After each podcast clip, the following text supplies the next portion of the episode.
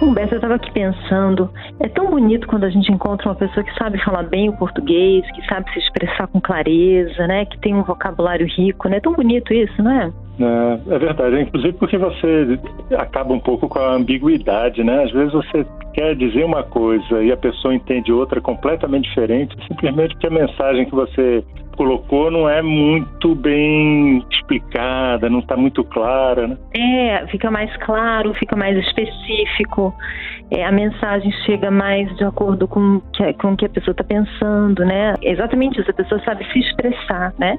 Então fica é. é uma riqueza da linguagem corresponde a uma riqueza cognitiva, né? Você sabe que os esquimós têm umas 10 palavras para falar de branco, né? Porque eles têm a neve e na neve, então tem 10 tipos de branco, né? E pra gente é um só. Eles precisam dessa nuance, né? Mas o, a, a riqueza da língua dá essa riqueza também de percepção, né? Sabe quando a pessoa fala assim, ah, é, é maravilhoso, mas como maravilhoso? Ou isso é o fim, mas como o fim, né? Assim, é, a gente poder ser mais específico no que a gente está querendo dizer. Ou eu adoro você, você é um cara muito legal, por que, que é muito legal, né?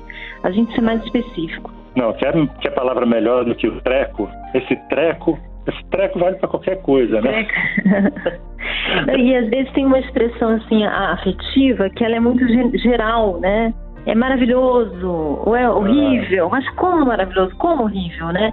E às vezes até um uso de palavras muito fortes, né? Porque às vezes quando a pessoa tem uma expressão um pouco mais, mais empobrecida, ela acaba é, apelando muito para a intensidade, então ela usa palavras muito fortes, né? Para a situação, e isso empobrece a expressão também. Não, e olha, você está falando, eu conheci uma pessoa que era aflitiva. Ela ia um cinema, assistia o filme, aí quando eu encontrava com ela, eu falava assim, e aí, me diz aí se vale a pena o filme. Ah, o filme é maravilhoso. Sim, não, beleza, mas o que, é que você achou assim legal no filme? Ah, olha, não sei te dizer, ele é maravilhoso. E é, não, ficava... quer dizer, não disse nada.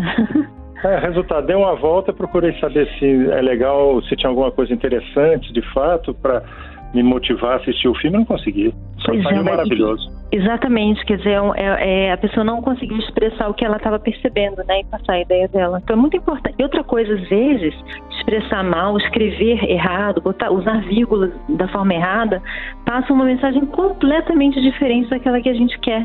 Ah, é. não, mensagem escrita e pontuação, se você estiver errado, sempre me lembra aquela história que tem atrás de ônibus escolar, né? Cuidado, crianças. É. Você nunca sabe se é cuidado, eu estou transportando crianças ou cuidado, crianças, eu sou um péssimo motorista, né? É. Eu nunca sei. É, dizer, a gente até sabe porque a gente tira a conclusão pelo contexto, mas muitas vezes o contexto não é claro, né? Então, se a pessoa não expressa direito, ela pode acabar dando uma ideia muito errada. E isso pode ter até implicações legais, sabia? Você imagina um contrato, por exemplo, que seja redigido de forma que uma vírgula muda o sentido, muda o sentido do contrato, né? Muda o sentido daquilo que foi combinado. Então é uma questão importante. Outra coisa também hoje em dia que a gente usa muita mensagem, né, na, na comunicação, a escrita, você está tá recebendo o que está escrito, mas você não está ouvindo o tom da voz, o jeito que a pessoa está falando. Então, às vezes, se aquela mensagem está muito, é, dependendo do jeito que ela está escrita, fica mais fácil de entender errado. Ah, pois é, não, isso está me lembrando uma época que existia ainda telegrama, o pai recebe um telegrama do filho e o filho diz uhum. assim, pai, pai, mande dinheiro. Aí ele chega para a mulher e diz assim: Nossa, que absurdo, minha filha, olha só, esse cara tem essa cara de pau de mandar essa mensagem assim grosseira para mim, pai, mande dinheiro. Aí a mãe pega, olha e diz assim: Não, o que ele falou foi: Pai, me mande dinheiro. Muda totalmente o sentido. É, é, a mesma coisa, porque já é uma visão mais carinhosa. Então, aí a gente está a gente tá vendo esse lado aí que está falando, que é inferência, né? É, é, no caso, o pai e a mãe fizeram uma interpretação de uma emoção diferente, projetaram uma emoção diferente no filho. É, como o filho teria dito a frase, a gente não sabe, né? os dois projetaram. Então, quando a gente manda uma mensagem escrita, a gente sabe que a pessoa que está do outro lado pode jogar uma interpretação que não é a nossa. Como evitar que isso aconteça? Expressando melhor, escrevendo melhor. Pois é, não, e, e, quando você tem um vocabulário empobrecido também, tem uma coisa que atrapalha, empobrece o próprio conhecimento da realidade, né? Você claro. não consegue, fica aquela definição que é preto e branco, mas os cinzas, os meios tons, você não consegue Sim. pegar. As sutilezas. expressar. É... Sutilezas, né? Exatamente.